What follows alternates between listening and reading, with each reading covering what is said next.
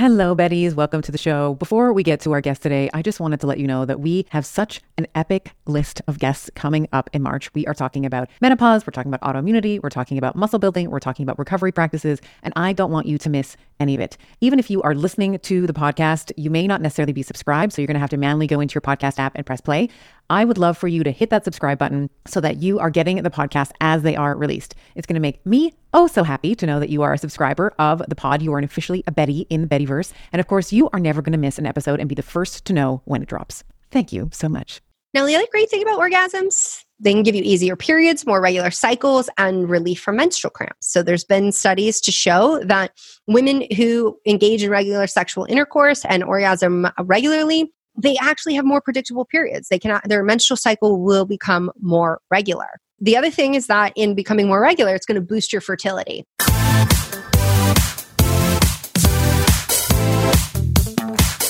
I've been fighting with one arm tied behind my back. But what happens when I'm finally set free? What we do doing live? Echoes in eternity. It's supposed to be hard. If it wasn't hard, everyone would do it.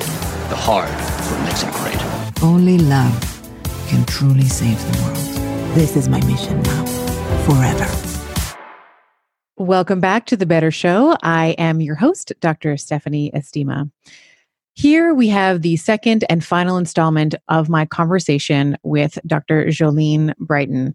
If you listened to our conversation last week, you will know that she is full of fire, full of passion, really just explains it the way that it is. It's in very simple uh, to understand terminology. And I think that that is part of her genius because what she studies is not easy. It is not complex, but she has a really great way, or it is complex rather, but she has a really great way of simplifying some of these more complex ideas for everybody to understand. So, here in this two parter, in part two of two, we get into brain health and mood. And this is where we nerd out a little harder. Um, so, we talked about the depression studies uh, that came out of uh, Denmark in uh, 2016 and how people on hormonal birth control are more likely to uh, receive an antidepressant or to be um, diagnosed with depression uh, on hormonal birth control pill. And we talked about some of the alterations in the brain pathway. So this may get a little technical, but like I know that you can handle it. We talk about alterations in the tryptophan pathway and how increase, uh, you know, this downstream production of acid uh, affects neur- that it, they are neurotoxic to the brain. And what we see, especially in depressed and uh, depressed patients uh, in these postmortem studies, as well as Alzheimer's patients, is of course we see higher levels of quinolinic acid in their brains when we look at their prefrontal cortex and who is the population that is ho- is higher has a higher uh, incidence of depression and alzheimer's you sh- uh, you know you guessed it it's women. So we talk about that. We talked about the impact of the hormonal birth control on sexual health. So we talked about some of the changes that can happen uh, in uh, phys- like physiologically and structurally. So we talked about um, uh, you know, muscle pain and weakness, vaginal wall atrophy, pelvic floor muscle degradation, uh, poor lubrication, things like that. And w- then we got into the conversation around why orgasms are so important. So this is where we had a lot of fun and really talking about, you know, what constitutes foreplay for women, why orgasms are so helpful. And she gave us her David Letterman top 10 reasons, which was really great. And then, of course, I added in like probably the most boring reasons after her. So hers were much more shiny and much more interesting interesting than my very boring, you know, oxygenation and respiratory rate and parasympathetic activation. But she had some really great ones. And then we moved into fertility. So we talked about changes in testosterones, progesterones, and estrogens on the pill. Uh, we talked about why that happens. So we talked a little bit of physiology, specifically around sex hormone binding globulin. And then we got into a conversation around the microbiome. So if at all, uh, the hormonal contraception has an effect. Does it have the capacity to alter the gut microbiome and when we and and the vaginal microbiome? So we talked about that and we talked about the different types of uh, birth control. So we talked about uh, progestin only. We talked about uh, combinations and which are the ones that uh, she prefers. We talked about um, supplementation. So, you know, both her and I share the philosophy that you cannot out supplement a bad diet, but you also must uh, supplement when you are on hormonal uh, contraceptives. So, we talked about uh, her best practices for you know the minimum viable product that every woman who is on the pill should be supplementing with and then we we got into her you know the crux of her uh, of her work. So we talked about post birth control syndrome what it looks like what it feels like what you can expect when you are first coming off of the pill. And then we talked about some of the alternatives for contraception. So we talked about something that i wasn't really previously aware of. We talked about something called the fertility awareness method. And from my limited understanding uh, it is much more prevalent in Europe, not so much in North America. But she walked us through what uh, FAM, for short, fertility awareness method, is and how you can do it.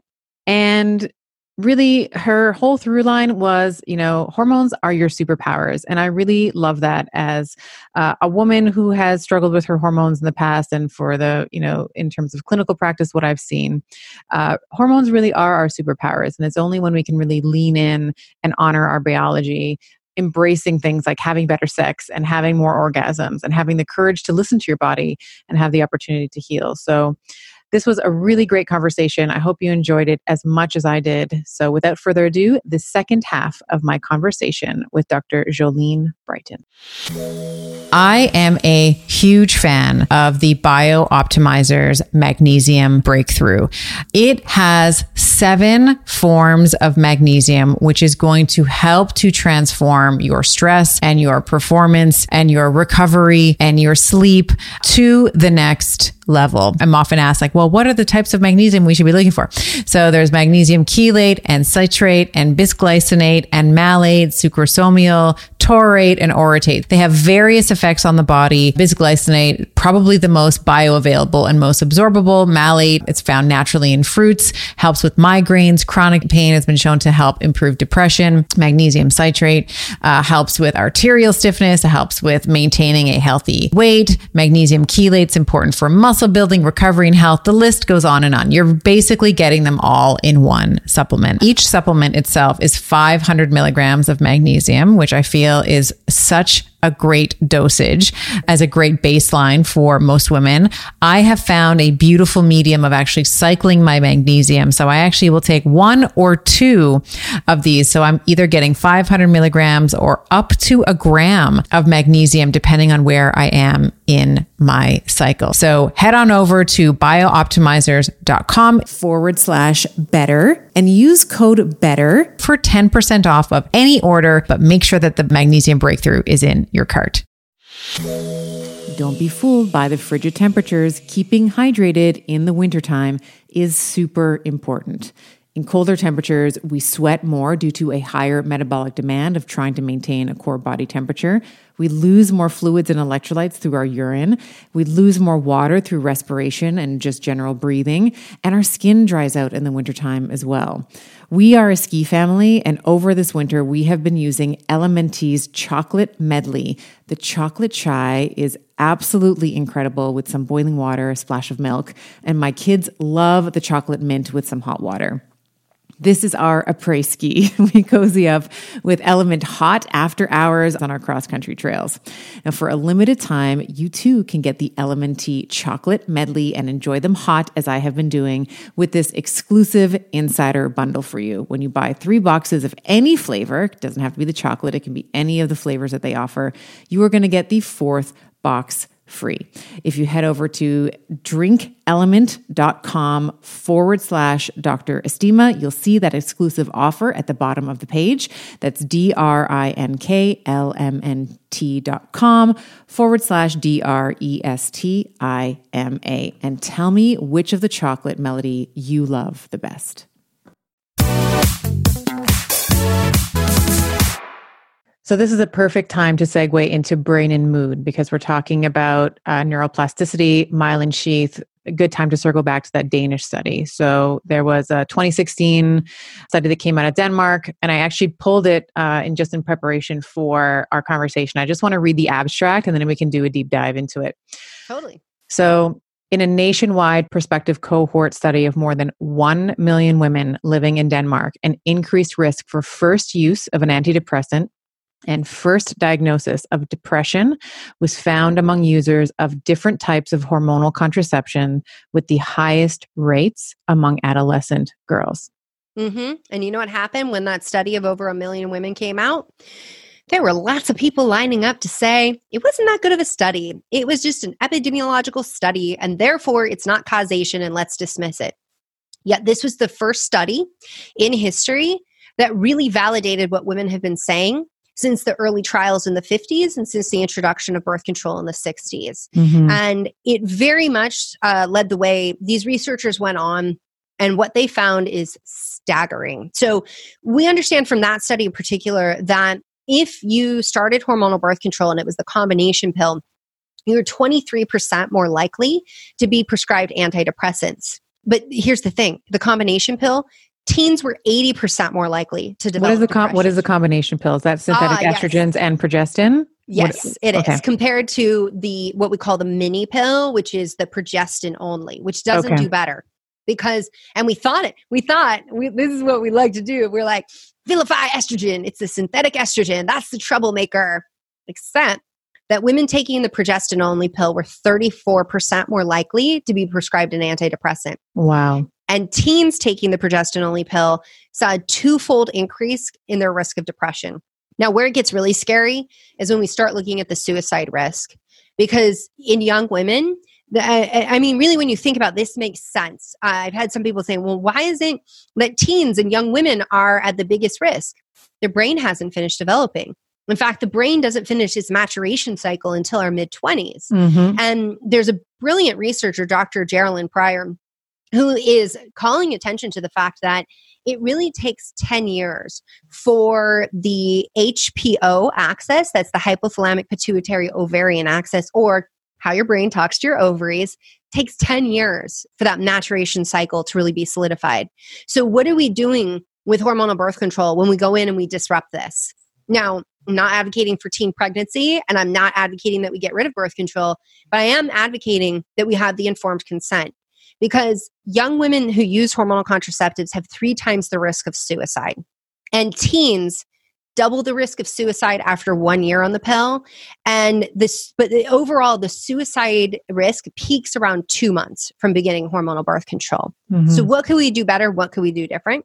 One is your doctor could tighten up the reins on your follow up in those first two months. And I know this is hard. I was a teenager once too. We never listen to adults, it's the worst. Mm-hmm. In those first two months, making sure you're following up and you're doing a screening, a depression screening exam, which is a questionnaire and it's not the most objective. So, for people to understand, psychiatry isn't the most objective. Um, there are some things that are, I mean, of course, right? We're talking about human emotions and, and the doctor's beliefs already, and there's all these things. So, in this, though, it is something we could do. We can do a screening questionnaire before she starts horm- hormonal birth control and understand that if she has a personal risk of anxiety, depression, OCD, like any of these, you know, what to get deemed psychiatric conditions, or she has a family history of it. So maybe her mom had postpartum depression.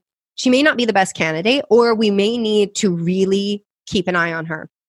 The other thing that we can do, so we can follow up with her at four weeks and at eight weeks and do the screening questionnaire because we know it's going to peak then.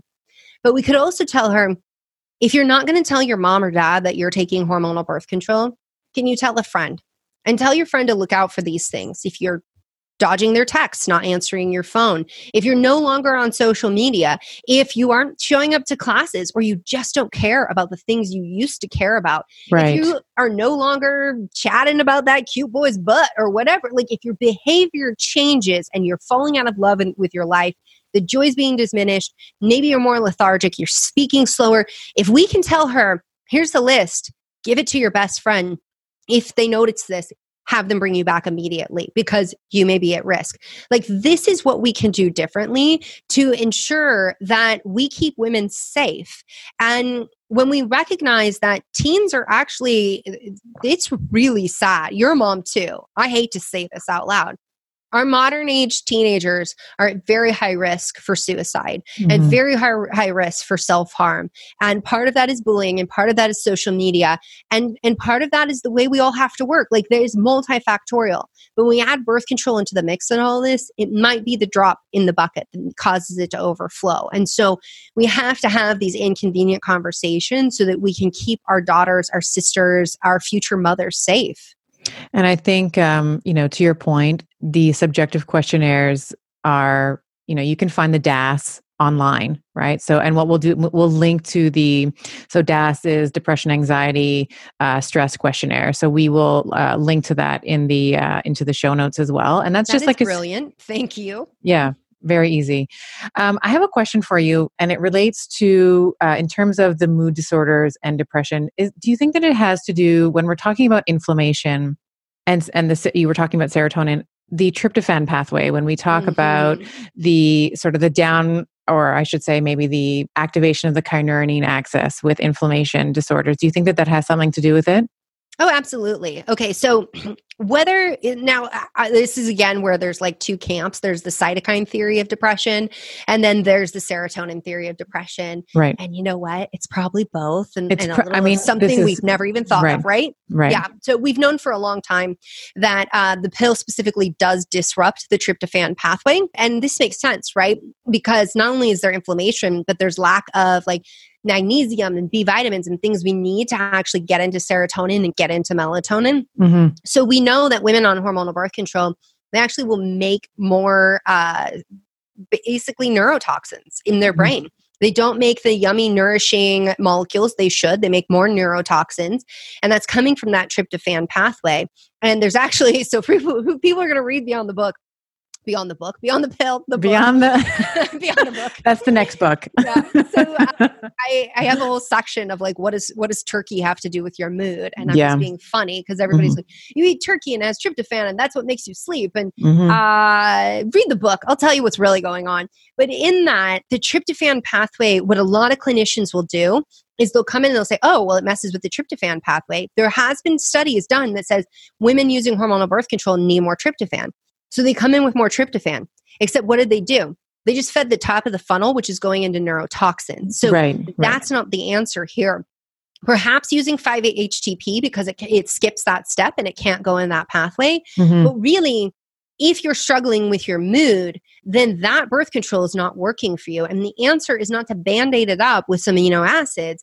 The answer is really switch a formulation, switch the type. Now, you know, when they've done these studies uh, with mood alterations, IUD, mini pill, pill, patch, NuvaRing, they all are associated. Like, look, if you are going to flood your system with artificial hormones and the brain is rich in receptors for those, it's going to elicit an effect.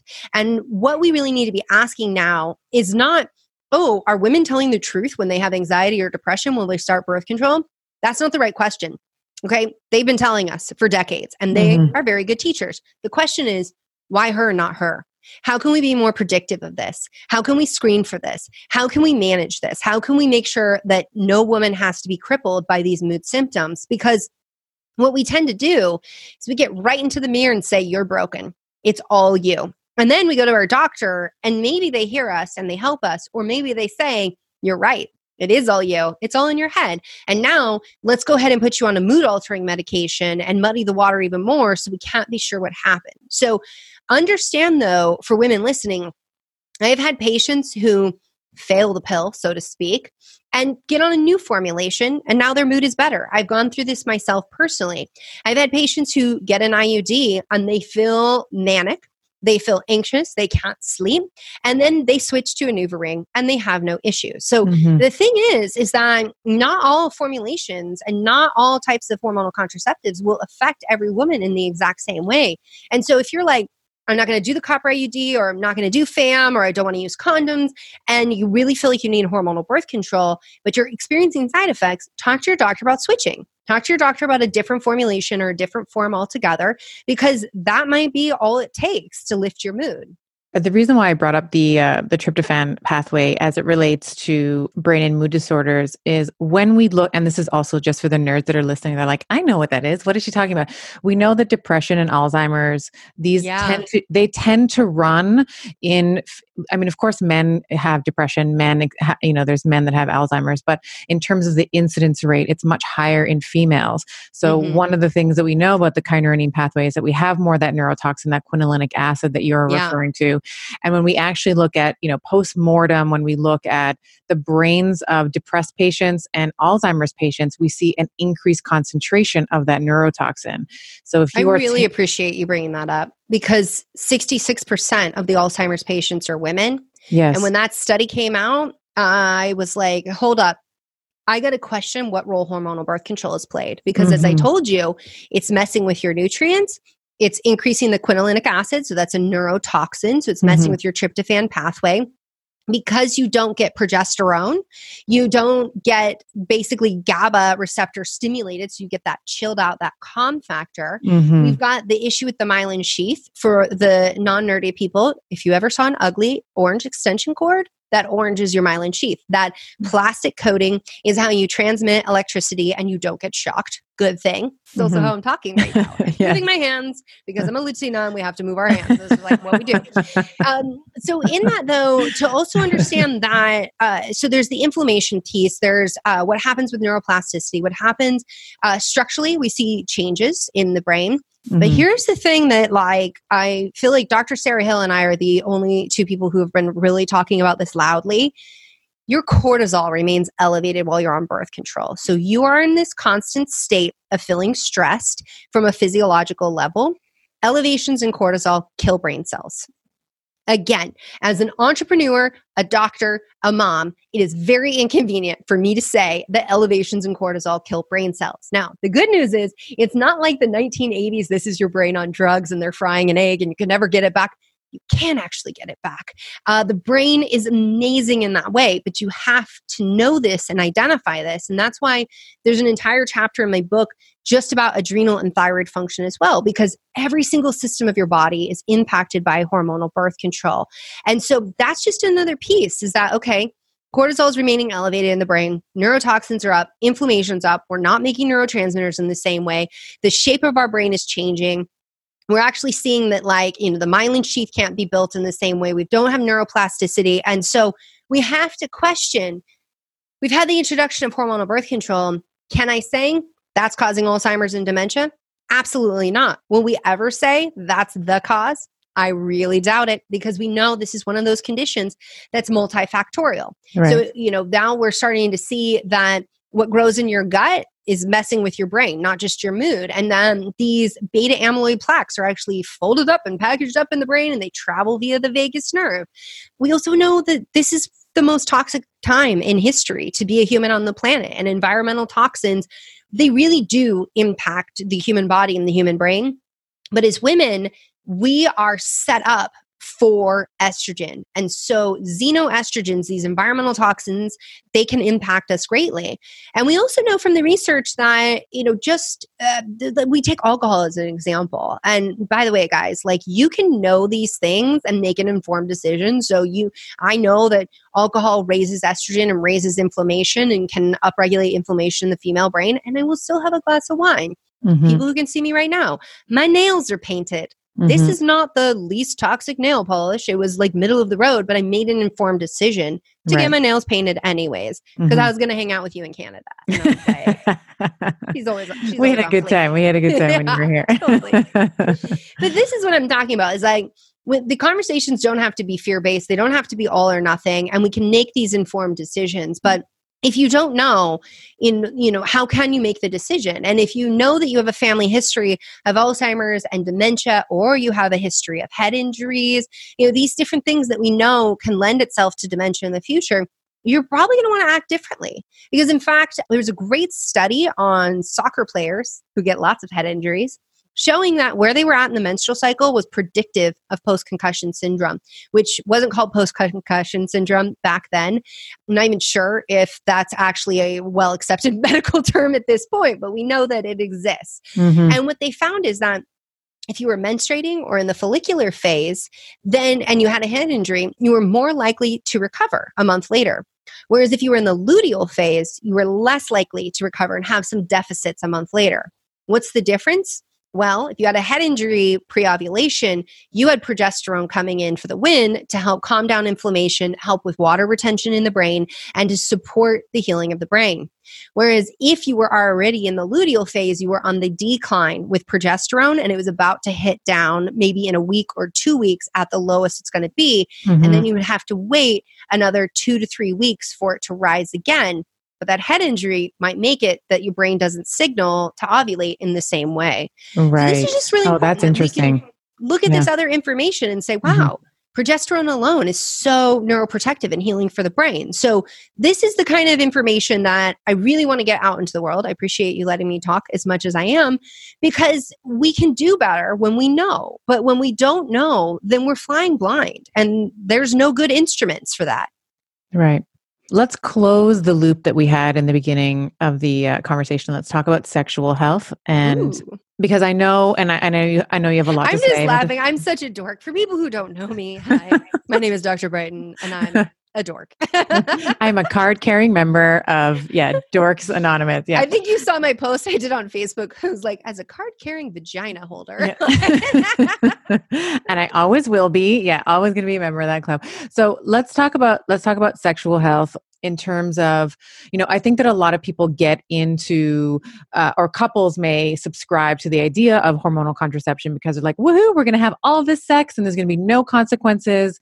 But often there can be we'll call it sexually antalgic behavior. So can you maybe walk us through some of the changes that we might expect in terms of our sexual health and libido hmm And I, I like your choice of words because I really hate sexual dysfunction when women Mhm. are like, oh, you know, the doctor says, oh, you have sexual dysfunction.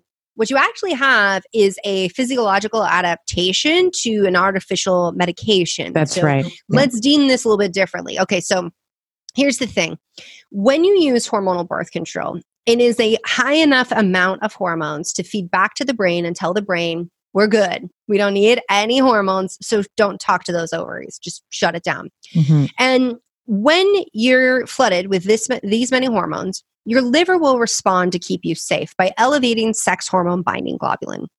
This is a protein, exactly what it sounds like, grabs onto sex hormones. It does this to keep you safe. And yet, the story, like so much of women's bodies go, is that this is your body betraying you. No, no, no. This is your body keeping you safe because all of those hormones circulating around would be a really bad thing if they could stimulate everywhere that they possibly could. So, Mhm. but in gobbling up sex hormones, it's gobbling up testosterone.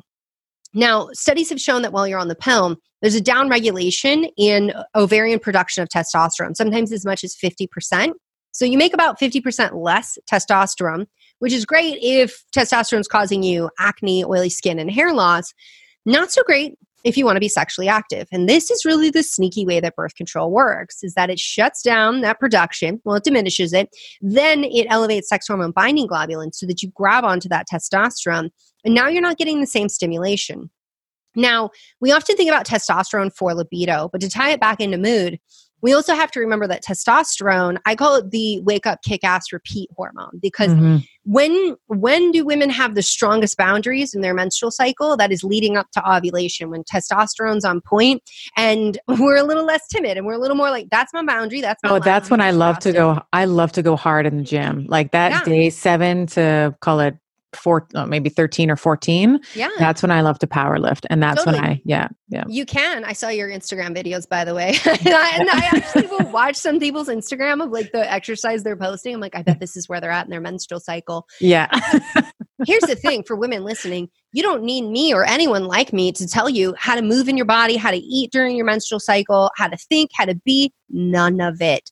You know this intuitively. It's already inside you. You just have to pay attention and Mhm. document it so you can build that user manual. And so I just say that because sometimes women are like, oh, I have to do this like perfectly or schedule this at this time. And it's like, life happens. Okay. I am out of ovulation right now. So now my progesterone's coming up. This is why I can't stop talking. I'm very loquacious right now because my vocabulary is on point.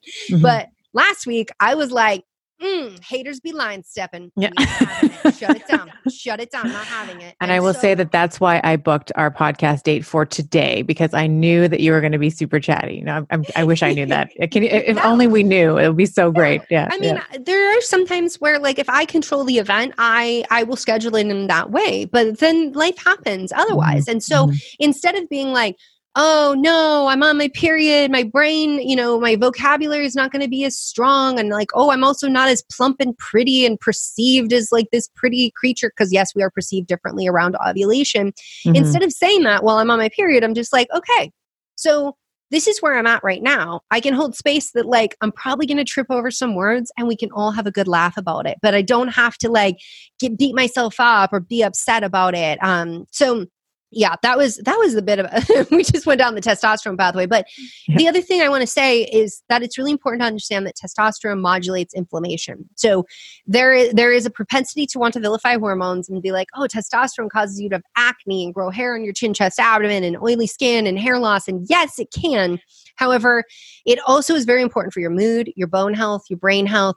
And in addition to that, it helps with regulating inflammation. And this is often overlooked um, in medicine altogether. Like, this is part of why I think birth control also raises inflammation.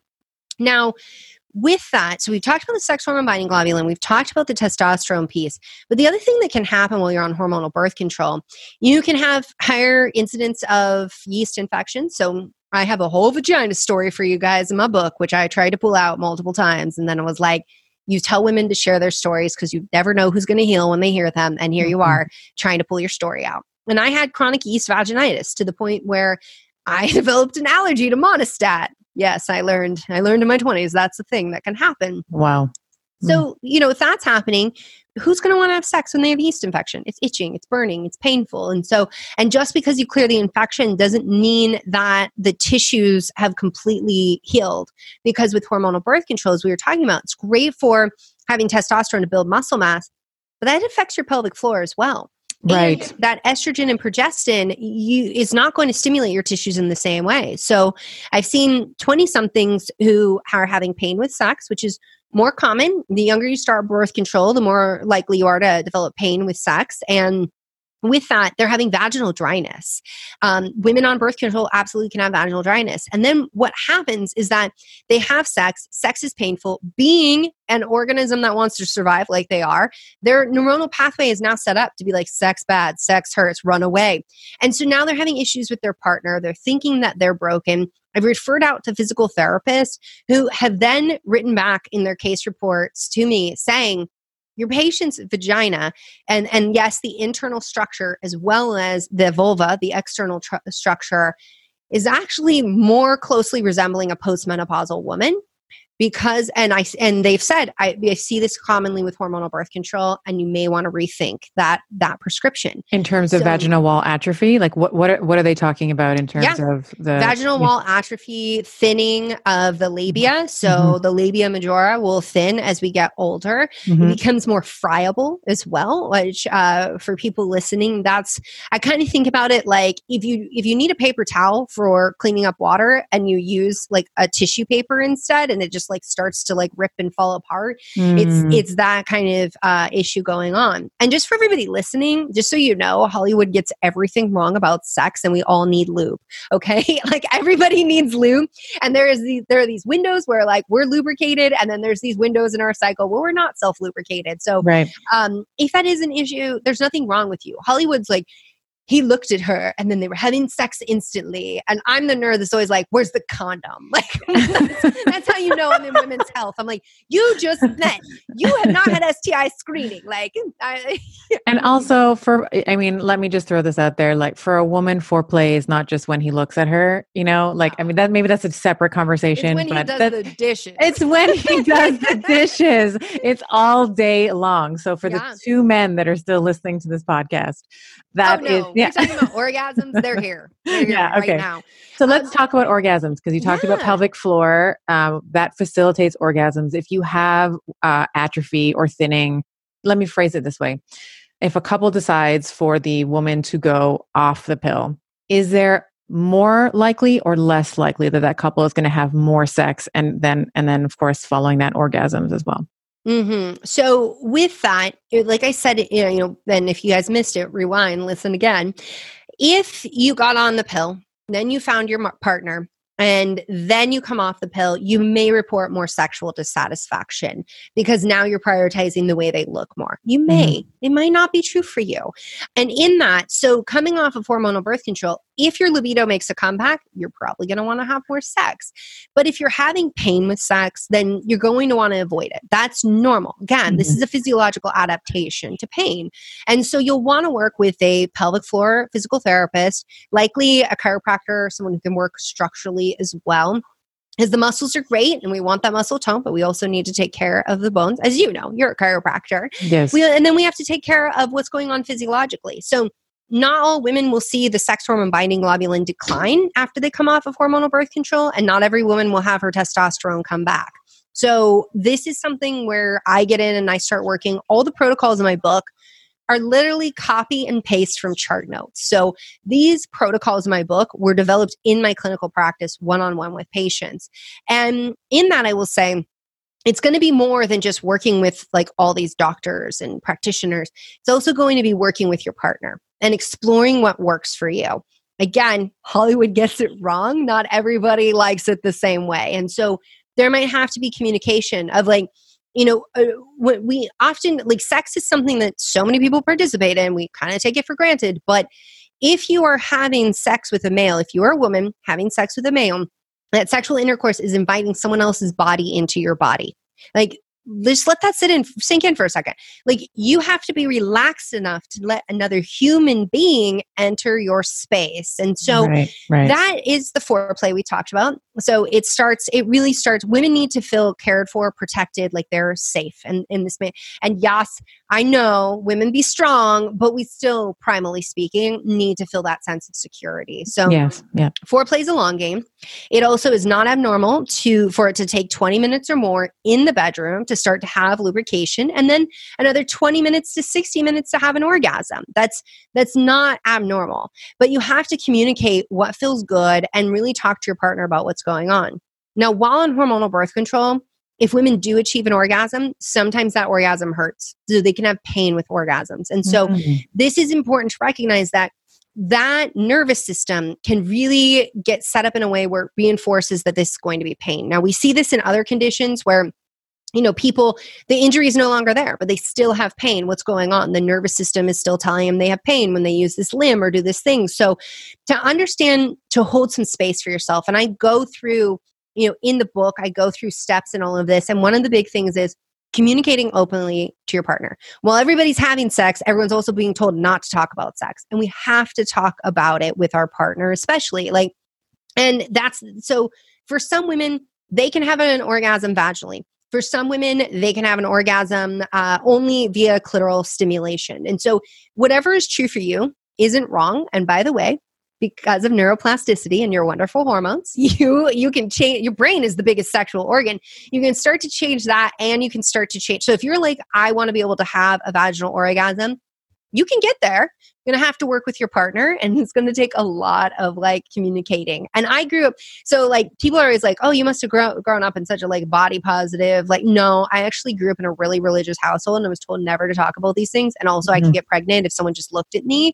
And it's taken you know it's me being a doctor being like we have to hold space to have these conversations and then being like okay this is what i'm telling my patients no you better walk you better walk the talk like you've got to go home and talk talk to your partner as well now, the wonderful thing about orgasms, I actually have, I joke that it's my David Letterman, and only if you're old do you get that joke. Uh, my David Letterman top 10 of orgasms in the book, because I'm a big fan of, you're still laughing. I mean, I'm wearing oxytocin around my I neck. love it. I love it. Let's do the top 10. Yeah, well, I'd Yeah. have to open up the book to get like the top 10 in the right order. Otherwise, Right. I, I can, I can talk about The ones the ones you remember. Yeah. They don't have to be in order. Yeah. I know. I'm like, now I feel the David David Letterman, um, but you know, pressure on all of that. So, you know, with orgasms, I think something I think that is really cool about orgasms. So, yes, they release oxytocin, oxytocin. And oxytocin makes us want to bond, be in love with our partner. Um, and you know it's it also gets released through nipple stimulation it gets released through hugs it gets re- released through petting your dog so there's a lot of ways to release oxytocin but by far the most fun is definitely orgasms so it can definitely uh, and oxytocin so I said cortisol gets upregulated uh, while you're on hormonal birth control. And if you're stressed out, like most people are stressed out, I could raise my hand right now, uh, you're bathing in this cortisol that can kill brain cells. The good news is, is that while cortisol is trying to aid you, oxytocin comes in to save you mm-hmm. and will actually support your brain and it will support uh, your tissues in staying healthy and, and young and plump. And who doesn't like that, right? So yeah, you actually, uh, I just pulled up the top 10 because I was like, we have to do this now that I made that joke. So, mm-hmm. number one, you will live longer. Okay, but for real, uh, not only is it the oxytocin, but it increases DHEA, which is a hormone produced by the adrenal glands that starts its decline when we're 25. And so, a lot of longevity experts actually believe that's the hormone that starts the programming of cellular death, or in mm-hmm. other words, aging. And nobody likes any of that, right? Like, we want to live forever. Oh, but in that, know that DHEA also opposes cortisol and is a great way to protect cells and cellular health as well. Now, with orgasms, you'll also feel and look younger. Uh, the anti aging hormones, again, can help change your complexion. You know, when people are like, oh, I had a roll in the hay and look at how I'm glowing. Yeah, that's a real thing. That's, yep. It's not just blood perfusion, it's not just oh, you're hot and sweaty, it's also all of these hormones. I am incredibly bullish on sauna as a therapy for recovery, heart health, and overall aging well. I personally decided on an infrared sauna from Sunlighten because of the range of far wavelengths and near infrared wavelengths that it offers. Saunas help with detoxification and rejuvenation to rid your body of toxins. It helps with heart health by improving circulation, reducing blood pressure, and helping keep the arteries supple. It helps with muscle recovery by easing the tension and soreness to recover faster. And of course, stress reduction. With the warmth and the relaxation of sitting in a sauna, it's crucial for hormonal balance and achieving a state of well being necessary for a strong physique and a strong mind. If you visit sunlighten.com slash better and use code better to get a discount. That is sunlighten, S U N L I G H T E N dot com slash B E T T E R and use code better at checkout. Now, here's what I think is really cool. It can decrease autoimmune symptoms by helping modulate the immune system. So, in a woman who is cycling naturally, there's shifts of Th1 and Th2. Now, just to simplify it, Th1, think viruses, bacteria, and most autoimmune disease. But it also can be Th2. And Th2 is really about parasites, but now it's just allergies, asthma, eczema, because not a lot of us have parasites.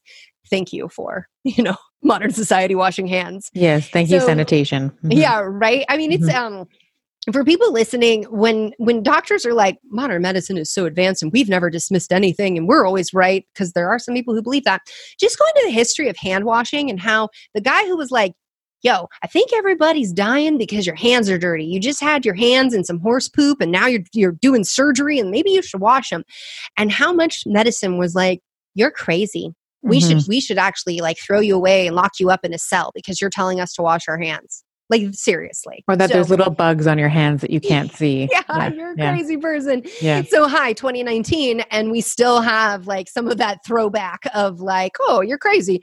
You're mm-hmm. you're talking about these side effects of birth control that i wasn't taught in medical school and i know her in or i don't know her in the research but now i'm just going to call you crazy. It's easier. It is easier to call a woman crazy but you know what you will underestimate us and we will overcome every time. So, autoimmune symptoms we see the shift uh, that when women are experiencing regular orgasms and presumably sexual intercourse, the body's basically like, hmm, we might make a baby. Let's shift things into that TH2 and downregulate some of that TH1 autoimmunity. Now, anybody who has an orgasm will say you can improve your mood and you can actually reduce anxiety. So, mm-hmm. again, those endorphins that get released and those hormones can reduce your anxiety as well you can't you can't get out of um, headaches anymore women now we have science that says um, headaches and migraines they actually can be helped so i think it's like 47% of migraine sufferers had complete symptom relief when they had an orgasm. But to understand that there are some very unlucky few that it gets a whole lot worse. They tend to be men, but it can happen for women too. So just so you know, it can help with headache relief, but you do want to just be be cautious about that. Uh, just in terms of like, if it makes your headache worse, listen to your body before you listen to me. Mm-hmm. So the other thing is that it's going to increase circulation to your pelvis. I don't know about you, but I sit a lot. A lot of modern uh, his, uh, history, uh, modern history, modern society is set up to sit. And so we see issues with like pelvic stagnation, hemorrhoids, vaginal varicosities, uh, which are like hem- hemorrhoids on the vulva, things mm-hmm. nobody tells you about. Um, we can add that to the list. Degeneration so of the discs in the low back, change in the neurostructure. Yeah. All, yeah. yeah. Mm-hmm. So again, I mean, it's a little athletic event to achieve an orgasm, and uh, this can help improve circulation to your pelvis. It also can decrease stress and promote relaxation. This is a big reason why men have sex and they roll over and they're like, "Oh, just going to go right to sleep." uh, if you're a woman and you do that too, uh, I'm in the same camp as you. I'm like, "Yeah, let's go to sleep now." But sometimes women will get like a you know upswing in energy uh, and that's totally normal as well but you it won't be that like wired jittery like anxious kind of energy. It's more of that like all right i'm chill. I got this. Mm-hmm. now the other great thing about orgasms they can give you easier periods, more regular cycles, and relief from menstrual cramps. So, there's been studies to show that women who engage in regular sexual intercourse and orgasm regularly, and a lot of these studies are defining things as like weekly events. So, it's not like you got to go like three, five times a week uh, to achieve this. Um, they actually have more predictable periods. They cannot their menstrual cycle will become more regular. And the other thing is that in becoming more regular, it's going to boost your fertility. And so having regular sex can boost fertility. And then what I was saying is that they can help you sleep better. So um, I actually think I gave you guys 12, but we hit the top 10. Um, I like it. I love it. Yeah. And I can talk about um, when uh, Dave Asprey, uh, who's a friend of ours, his book came out, Changemakers, and he sent me a copy, and I was like, "Hey, thanks for the copy." He's like, "You're in it." I'm like, "Cool." So I go in, and what is it? Dr. Brighten prescribes orgasms. I'm like, mm. mm, my legacy. I will not be known as the doctor who exposed the truths on birth control. Like, that sounds like a you know a made for TV movie right there. I will be known as the doctor who prescribed orgasm. The orgasm if, doc. If people can see me, I'm like even doing like jazz fingers. my jazz hands. Dr. O. Call me Dr. O. Uh, and I love, I love everything you're saying. The pain modulation, I think it, you know, and the only thing I would add to that is, you know, helps with all of your vitals, right? Respiratory yeah. rate, oxygenation, you know, te- core oh, body that temperature, all, all, that boring stuff, parasympathetics, and like cerebral. Like when we talk about brain health, you know, activating our cerebral cortex as well. So very well said. Yours are far more interesting than mine. So we'll just stay there. no, but no, that's good stuff too. Yeah, like you know, everybody has a heart it should be healthy. Yeah, hearts that. are good. good thing. I like yeah. hearts. Hearts and brains. Let's keep them.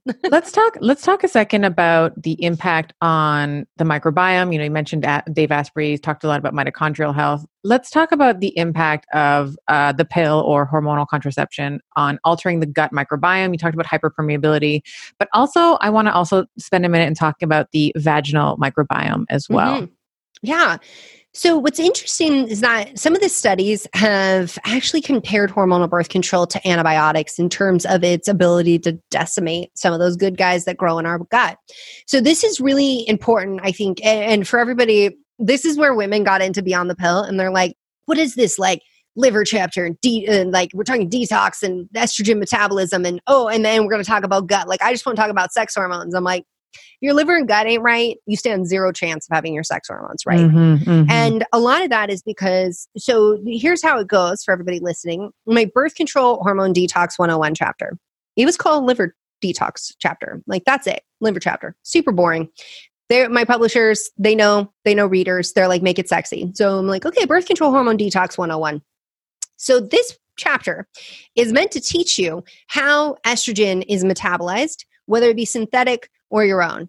But somewhere along the way, some people have gotten confused and they're like, you cannot detox hormonal birth control unless you take boatloads of supplements. No. so let's talk about how it works. And this was the intention of the chapter. So, when you are done with the estrogen you no longer need, your body packages it up via the liver. Phase one, phase two, liver detoxification. You Mhm. need all of those. Uh, you know, you need amino acids, but you also need the vitamins and some of the things that hormonal birth control is depleting.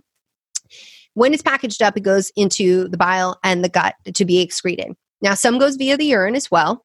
But when we get into the gut, this is where things get tricky because you don't have to have an infection or pathogenic organisms or overgrowth of bad guys, as we call them. It's actually very rare to have like the, the, those kinds of pathogens in your gut. But you can have an imbalance of the organisms that are making beta glucuronidase. Now, as that bile and that estrogen is being carried out, if it meets beta glucuronidase, it's going to be reactivated and put back into circulation. And now we have estrogen dominance and more estrogen than our body planned on dealing with. This can happen with synthetic or natural estrogen. And if you're not pooping every day and you're constipated, that actually can lend itself to a higher risk that you're going to have that uh, increase in estrogen. And so that's a very important thing to understand because it doesn't mean now birth control anything i think that it's really important that everybody understand anything that messes with your gut microbiome messes with your v- vagina. It messes with what grows in your vagina. It also messes with what grows in your mouth and we are now starting to explore the skin microbiome and is probably messing with that as well. Now in that you you might have yeast overgrowth very common in the vagina also very common in the mouth and you can have yeast overgrowth in the gut as well. And that is you know yeast are opportunistic. We always want to be like oh they're the worst and mm, you know, we need yeast, we need viruses, we need bacteria. Like we're all best friends until we're not. Mhm. And when we're not is when we start taking care of those uh, those bacteria. Well, when we start uh, basically diminishing those bacteria, Killing them off, yeah. control, Yeah. the yeast can overgrow them. Yeah. And so that's a bit of what happens with the pH shift and the hormonal shift, what happens in the vagina. And I think it's also really important to understand as clinicians if you are over and over and over treating someone's gut, and that's someone, presumably being a woman on hormonal birth control, uh, for yeast, and they cannot clear this yeast, t- send them to a biological dentist and check their mouth. Because the dental research has shown for a very long time that we're at risk of oral yeast overgrowth. And that won't necessarily look like thrush like you see in a baby's mouth. It can be subtle, but that's the place where you're swallowing it over and over and over. We've now come to understand that what grows in your mouth can impact your fertility and also impact pregnancy outcomes. So, your dentist, very important team player in all of this. So that's a bit about like what it does, you know, to the microbiome in terms of the gut. And the other piece I think is really important to understand with gut health and hormonal birth control is that with the pill specifically, it is linked to certain autoimmune conditions. So, as we were talking about neurological health, multiple sclerosis, um, lupus that might present as skin symptoms, but also Crohn's disease. And in fact, a study out of Harvard showed that if you had a family history, so again, we can do screening, we can ask questions, we don't even have to do lab tests to know her risk. If you have a family history of Crohn's or in the inflammatory bowel disease family, Mhm. but Crohn's specifically, you have a 300% increased risk of developing Crohn's disease after five years of taking the pill. And they believe it is How much did you say? Did you say 300? 300. 300. Wow. I know. It I was shocked. But you know how I came across this? Is after having multiple patients who were getting diagnosed with Crohn's disease and the thing they had common in all of their cases is that they were taking the pill. And so I went into the research and I started looking at this and conversing with my local gastroenterologist and they were like, "We're you know what? We actually do yeah, we never ask about like hormonal birth control specifically, but as they started to look in chart notes and it's like, okay, something to this. What do we know? Okay, about autoimmune disease in general. And that's what we're talking about. So for people, this is Mm. why the dentist comes in. Crohn's disease may show up as ulcers in your mouth. People call them canker sores, and that might be mm-hmm. the first place it shows up. The ulcerations can be anywhere in the tube, and this is not just like, oh, you have an autoimmune disease. This is like you're going to be pooping a lot, not absorbing your food, and feeling really, really bad, and it's really, really painful, and it can perforate and be life threatening. So this is definitely get to a gastroenterologist, make sure that they're on your team kind of situation. Now, with that, we know that hormonal birth control, I I already told you, intestinal hyperpermeability. That's step one in developing autoimmunity. Now, step really, step one is you have the genetic predisposition, and step two would be intestinal hyperpermeability, and step three is a triggering event. Mhm. And that step three might be getting pregnant, having a miscarriage, having a baby, getting your period for the first time, going through perimenopause, entering into menopause, or starting or stopping hormonal birth control. Because for Mhm. women, fluctuations in their hormones are triggering events. And it is no joke to come off of hormonal birth control. You know, it's something that so many people do that doctors are like, there's not going to be any hiccups. You'll come off birth control, it'll be fine. And then you've got hundreds of thousands of women, millions actually, being like, why am I not fine? I must be broken. Something's wrong with me. That is a huge hormonal shift to make. You have been flooded and flatlined for however long you've been on it. And then you come off, and now your brain's like, oh, hey ovaries where you been? Should we chat? And your ovaries like i ain't even trying to hear that right now. And then the mm-hmm. ovaries are mm-hmm. like hey talk to me talk to me. They, this is all to say they've got to start figuring out how to communicate again. So we see there's multiple autoimmune conditions associated with hormonal birth control and specifically in the gut crohn's disease. In all fairness we do see ulcerative colitis but those women in those studies had a history of smoking and we know that's linked with ulcerative colitis. So we can't make as strong of conclusions with that because of their lifestyle practices. But if you are using hormonal birth control, it doesn't matter what your family history is, you can't be smoking. No smoking. That's an increased risk for cardiovascular issues and clots. So let's assume that we have somebody who is on the pill right now that's listening. Yeah. Uh, and for whatever reason, they don't want to come off of it my first recommendation is going to be get your book because I find I, when I was reading your book for the first time, I was like, wow, this is like a choose your own adventure. It's like if you have high estrogen, you do this. If you have low estrogen, you do this. High T, you do this.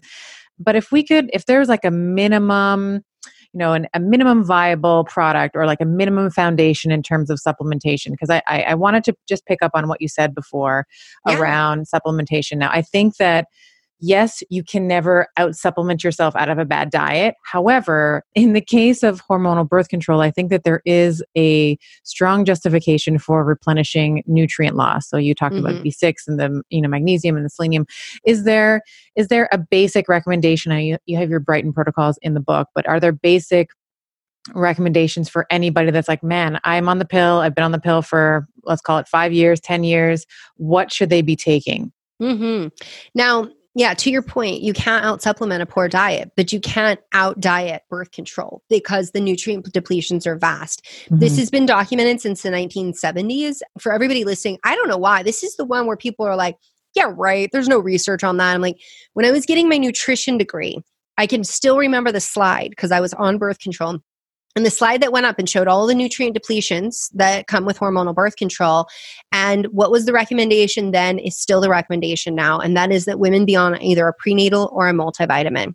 And a big reason for that is hormonal birth control is not 100% effective. It's about the pill specifically is about 91% effective with typical use. That is the way we actually use it. Now, if you are nine out of 100 women to get pregnant in a year, by the time you know you're pregnant, your baby already needed folate. And your baby right. not having folate or B12 or everything else that birth control is depleting puts them at higher high risk for spina bifida and other neurological issues. And so we definitely want to see women who are on hormonal birth control using either a multivitamin or prenatal I advocate for a, um, you know, either a methylfolate or nature folate, uh, but it's got to be folate, not folic acid. Not folic acid. Thank you. There yes. are too yep. many people walking around with MTHFR issues mm-hmm. and throwing folic acid in the mix. I mean, this is what I like to say about folic acid is like, look, if you had a Ferrari, you wouldn't put the cheapest fuel in it. And I would like to think that you're more expensive than a Ferrari. So don't put junk fuel like folic acid in it. Folic acid is, is really developed, I mean, to be put to the masses in our food supply in the most inexpensive way as possible. And so that's all it is. Is it's cheap and you can't always use what's cheap. And that's the thing where whenever people will say stuff about how expensive supplements are. Like we're, I don't know how it is in Canada. We are super, super privileged in terms of the cost of supplements. When I was living in France and my son was sick, getting a two week supply of curcumin of turmeric was about 120 US dollars. It was 90 oh my euros. Goodness. Right? And wow. I'm like, oh my God and like I get 30, 35 bucks here. Yeah. Right? Like yeah, for yeah. a month's supply. Like yeah, yeah, what is that? So mm-hmm. to understand that like very much with vitamins, you get what you pay for, especially like with fish oil. Oh my goodness. Um that's one where I, why I'm like, oh my goodness, because I'm like, I don't know about you, but I'm a big fan of like living on this planet and making sure my child has it as well. Sustainable fishing practices are everything. So with that, you definitely want a multivitamin or prenatal. You'd also want to consider like what is going on for you. Maybe you are having issues with inflammation and mood, and you want to leverage turmeric and like a high dose EPA, which is a type of uh, fish oil. Uh, and I'm going to be very specific with this because I talk about this in my book. If you are a vegan or vegetarian, you need to understand that we as humans are very inefficient of converting the omega 3s into EPA and DHA from plant based foods. Now, as women, people together, but women especially, we require our natural estrogen to do that. If you are on hormonal birth control, you are not making natural estrogen. Going into that pathway is going to be almost impossible. And mm-hmm. that's where I advocate for fish oil uh, and getting, and when you do that, you want to find a company that does third party, party testing, screens it, make sure there's no heavy metals, no junk in it, no plastics, that kind of stuff, and is using sustainable fishing practices. Please don't dollar vote for companies that gut fish, grab their liver, and throw them out into the ocean or do it in an unsustainable way. And I'm just a really big advocate that if you use well, if you use anything, let's try to be as sustainable as possible, but especially animal products, because dollar voting and what I mean by that is like putting your dollar to vote for the people who do this. Understand that organic farmers, uh, grass fed farmers, sustainable fishing practice, like all of that, they're up against a lot, a mm-hmm. lot to bring you that. And the best way we can support them is to make sure that we allocate our funds to them. And it also makes sure we get the best quality as well. Now, I so the we talked about the prenatal multivitamin. You know, maybe turmeric, fish oil is something to consider with like mood and with inflammation, and especially like if you have autoimmunity starting to to crop up as well.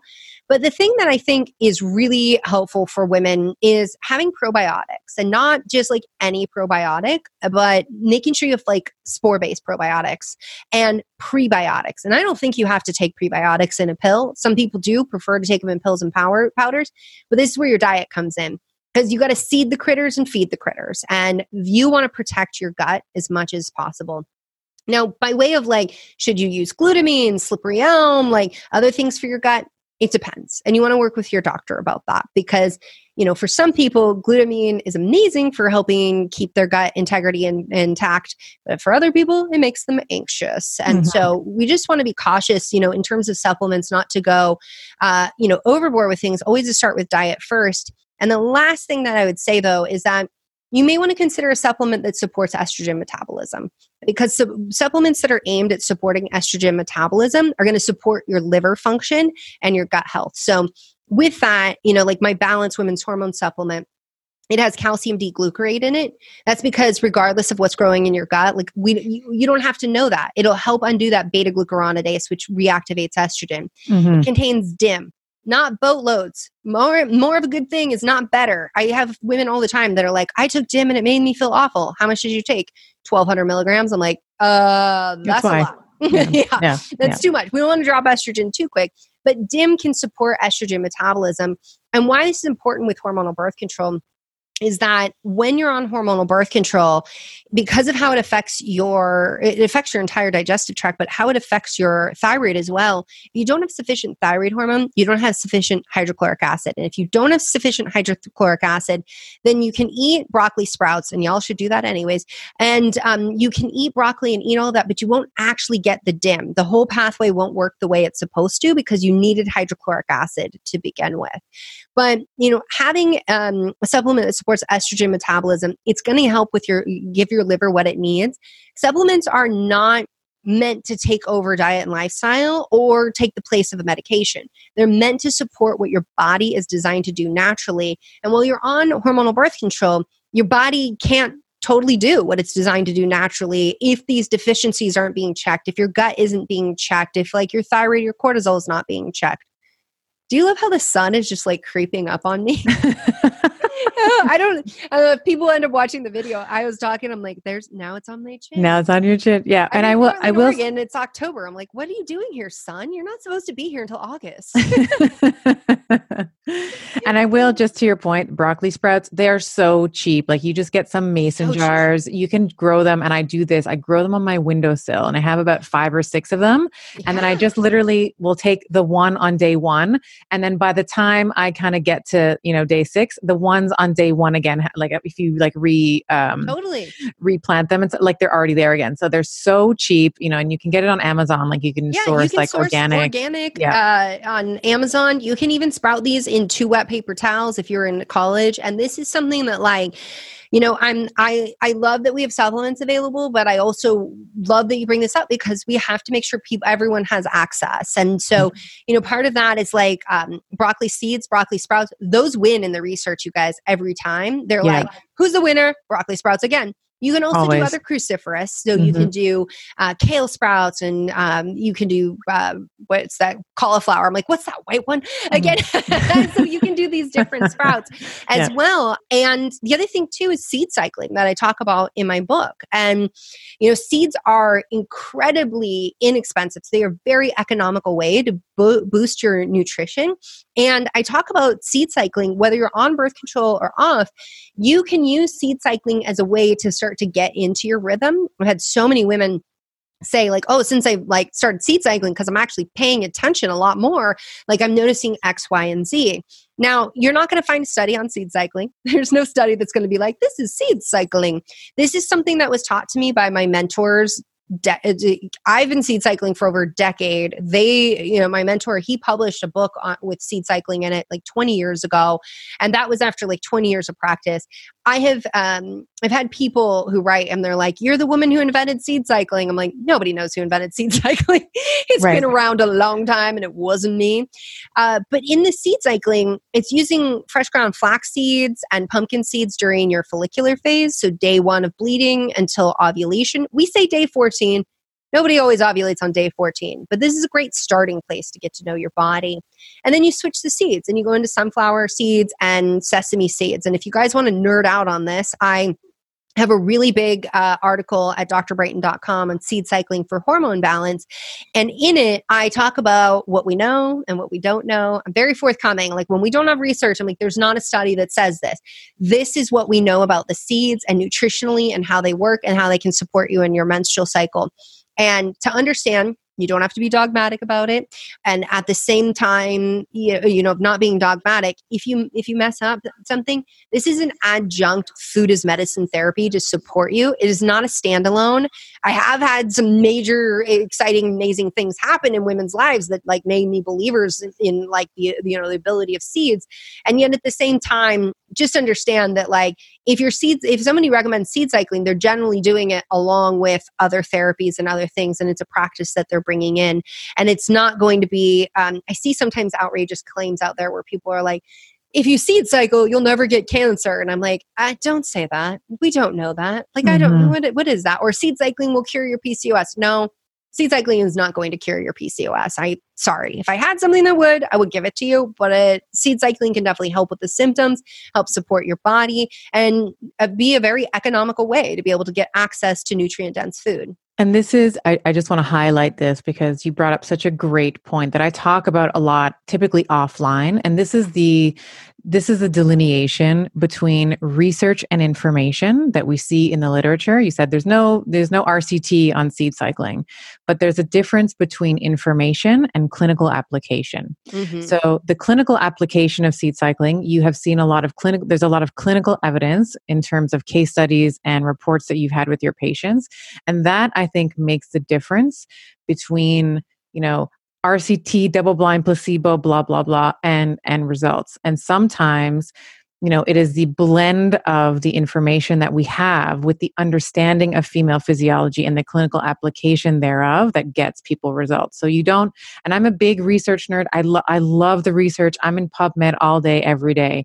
But I think that there is an art and a philosophy around care for whether it's women's medicine or whatever whatever nerd rabbit hole you're going down that takes into account research but there's also this clinical sort of intangible aspect to, to healthcare as well hmm And I think we also have to recognize that uh, as it stands, the scientific method, while I love it, has limitations in understanding the natural world. And our technology has limitations in understanding the natural world. And our funding has limitations in what we Right. actually study. And so, Right.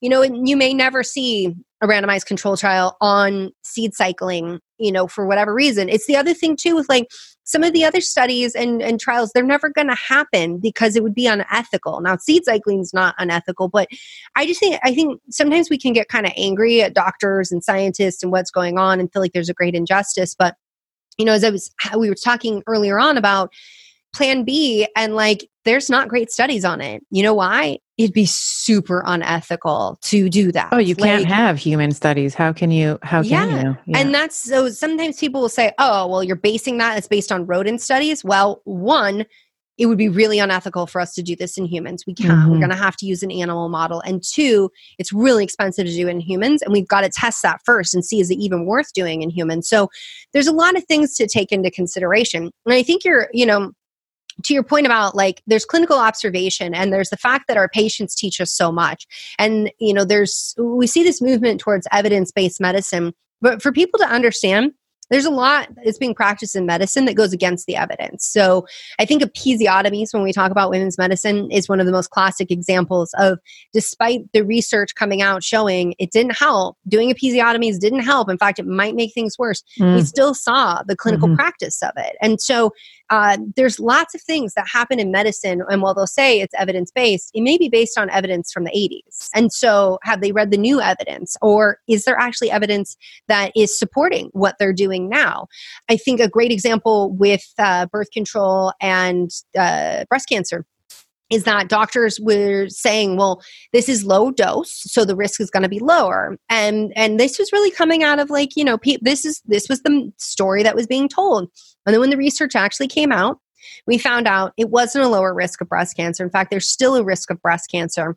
And what was interesting to me is how flippant people were when people were just, like like you saw doctors and experts be like, well, whatever, it's just a mild increased risk, but it helps prevent ovarian cancer we can say yes it helps prevent ovarian cancer it helps with endometrial cancer there's a time and a place and at the same time say and it increases brain cancer and breast cancer and liver cancer and have those kinds of conversations. Like and i just think people get i think they just get uh, a little like they get just kind of triggered really fast to be like oh no something bad was said but like that means that like the way i've been practicing wasn't wasn't in the best interest of my patient but this is the nature of medicine and science. Like we're not uh, why do most of us get into it? Because we're forever learners. Like we're never going to have all of the answers.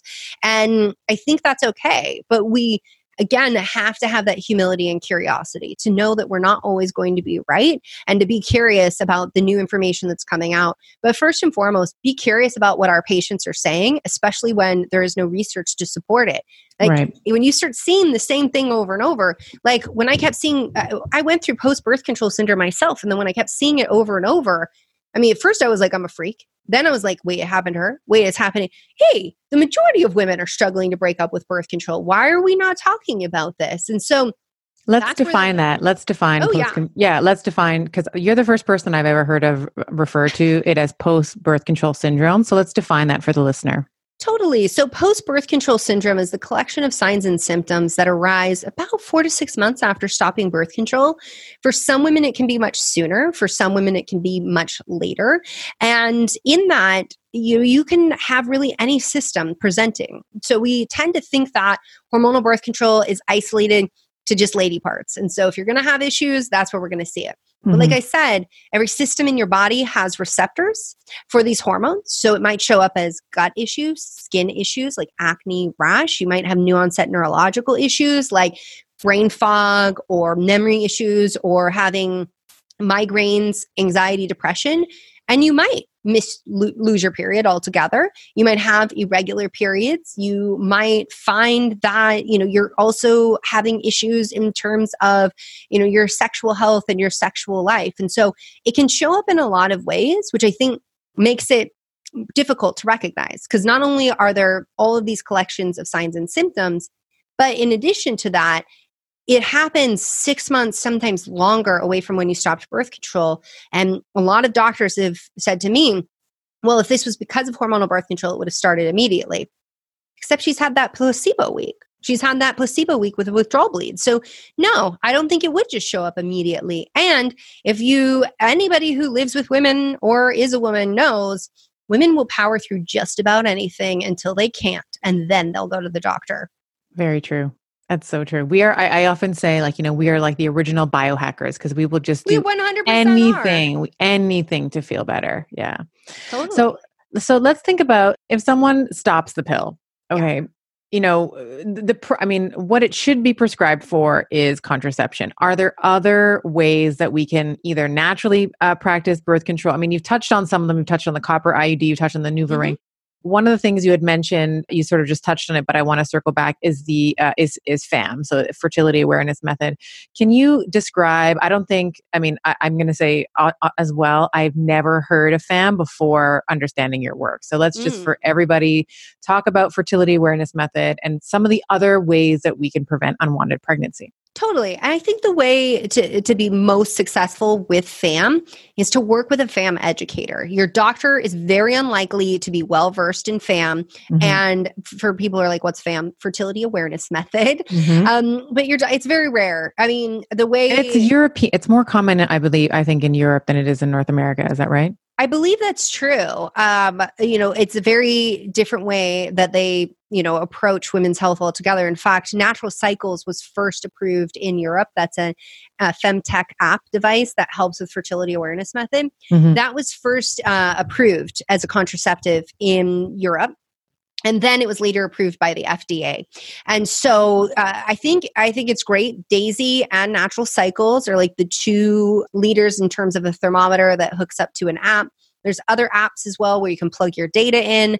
And I think apps are great because they take away the math, but I don't think that we should ever take a backseat to our reproductive health and that you still need to pay attention to your signs and symptoms because if for some reason you didn't take that temperature at the exact time and do that right, but you have fertile cervical mucus, pay attention to the fertile cervical mucus. So, mm-hmm, mm-hmm. fertility awareness method is not the rhythm method, um, and it's not the calendar method. And those are definitely, if you want to fail and get pregnant, those, those are the methods. And so, the calendar method is like, oh, yeah. every woman ovulates on day 14. So if it's day 14, like I'll probably right. be ovulating.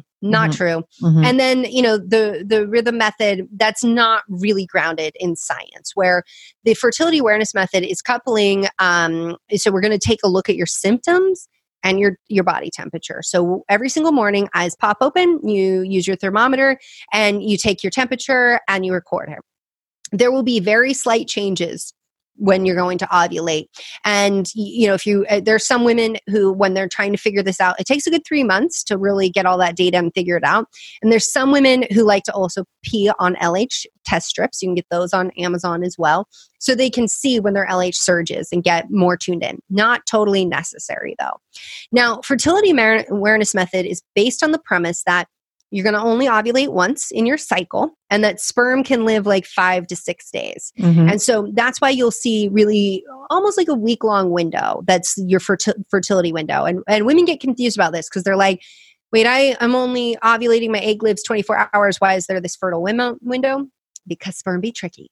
And they will live. And, and they can live. design. yeah yeah yeah. Yeah. I mean it's by design. Libido goes up. You have sex. You capture sperm. And then when you drop an egg there's sperm waiting to catch it. Mm-hmm. and that's really important from an evolutionary perspective. If you know men were going out and hunting presumably might not come back then ha- having this method so that you would be able to become pregnant was a great way to ensure the future of the human species. And here we are. Now with fertility awareness method you do have to take your temperature at the same time every day. It can be more difficult for women with polycystic ovarian syndrome or night shift workers which is not impossible you want to work with a FAM educator. And then you're getting in tune with your body. So you're looking for fertile cervical mucus. That's that egg white gloop, you know, gloopy stuff. It's gloopy mm-hmm. a word um, that shows up in your underwear. And uh, and in addition to that, you're you're going to see that like your libido goes up, so you're more interested in sex. Um, that's that usually precedes all of all of the physiological changes. You'll see a spike in your temperature. That's really estrogen and LH um, causing these changes, and then that's when the egg when you actually ovulate. And for you can feel uh, cervical position changes. That one takes a lot more practice. It's a lot more tricky. And honestly, I don't have any patient that's ever been a fan of that. Like Mhm. at first they're like, I'm kind of curious, but then like, yeah, I imagine I imagine my life. You're a busy modern woman and like you you checked you checked everything else. Do you have time to be filling around for your cervix? Maybe not. Especially like if you're a mom already, you never get time alone in the bathroom. There's no privacy. I was going to say. it's always yeah. threat of invasion. They're in the shower with me. Yeah, yeah, yeah. Got it. Mhm. yeah. And what's the efficacy rate for when when FAM is done appropriately? What is the um what is the efficacy rate there? Yeah, that's the interesting thing is that I mean, when I was in naturopathic medical school, unlike most med schools, you're taught this method is a sure shot way that your pre- pre- patient's going to get pregnant. But as it turns out, with perfect use, it's over 99% effective. And as I said, with and you said birth control is how much? 91% with typical use. Otherwise, it's like 99.9 if you use it perfectly. Right. But what I find with FAM is that women are really, really invested. Like they're not taking that back seat. They're not like, oh, I just popped a pill. It'll be fine.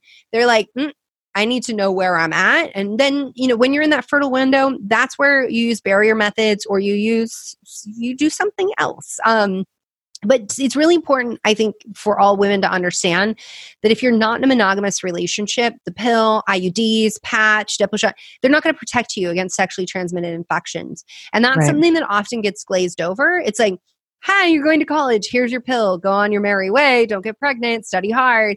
And yet, we do need to also talk about the fact that, you know, chlamydia, gonorrhea, yeah, we have antibiotics to resolve that. HIV, HPV, no. We Mhm. don't have medications to resolve those. And so it's really important for women to have that informed consent again and to be in control of their fertility and their sexual health. Yeah, so that's like birth control, but that's also to your point, disease control as well when we're talking about barrier methods Yeah. as well. Yeah. I love, love, love the idea that uh, you said this before that hormones are your superpowers. And Mhm. I, I agree with you. I think that they are at the, you know, really at the essence of your physical and emotional well being. And when you, you know, if you are someone who has been on the on the birth control pill for years, decades, whatever it is, and your symptoms um, are some of the ones that you described. I think that that is just if we can reframe it a little bit as a invitation to heal right? Um, i've heard you talk about you know the symptoms that you had prior to going on the pill really being exacerbated in that four to six month window after uh, cessation of the pill.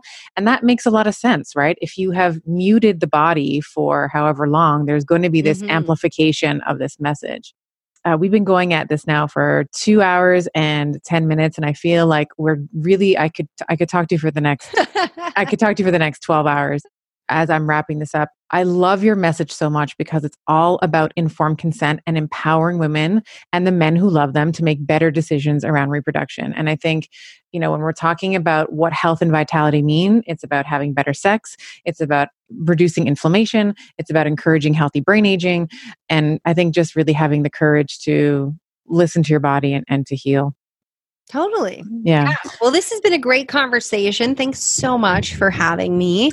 I appreciate it. It was Yeah. good to see you in Canada. Yeah. So great to see you. With and if i if i wanted to point if i wanted to point people where they can find you so we're going to link to your book uh, you know the amazon link but is there is there other places that i, I can be linking to to have people uh, check you out Totally. So you can find me at drbrighten.com, D R B R I G H T E N.com. It's Brighten like the sun. And this women call women call Yes. my website the Google of women's health, which I crack up, but they're like anything you need to know and get answers on, like it lives there. And yeah, it's Mm-hmm. that's pretty accurate. We're, we're we're still working on building even more resources.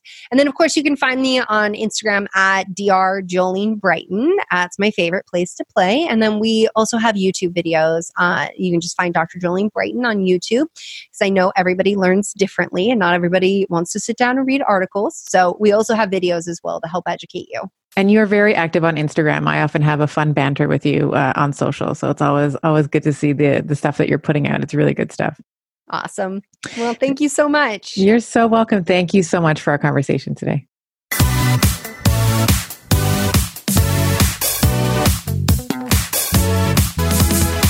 Hope you enjoyed today's episode. You can find all this information at our website, bettershow.co. That's B E T T E R S H O W dot co. Maybe the simplest way to keep in touch with me is to sign up for my email. When you go to bettershow.co, there'll be a little pop up, and I send a weekly email on all things mindset, nutrition, fitness, uh, longevity, aging, things that are capturing my attention that week in a newsletter that we call Brain Candy. You can find me on social. On Twitter, it's Dr. underscore Stephanie. On Instagram, I am Dr. Stephanie Estima. That's S T E P H A N I E E S T I M A. And finally, a legal and medical disclaimer. This podcast is for general information only, and the advice, discussions, and recommendations that we discuss on this podcast do not replace medicine, chiropractic, or any other primary healthcare professional's advice or care. There is no doctor patient relationship that has been established in the consumption of this podcast, and the use and implementation of the information contained here are at the sole discretion of the listener. The content in this podcast is not intended to be used as a substitute for any professional advice, diagnosis, or treatment.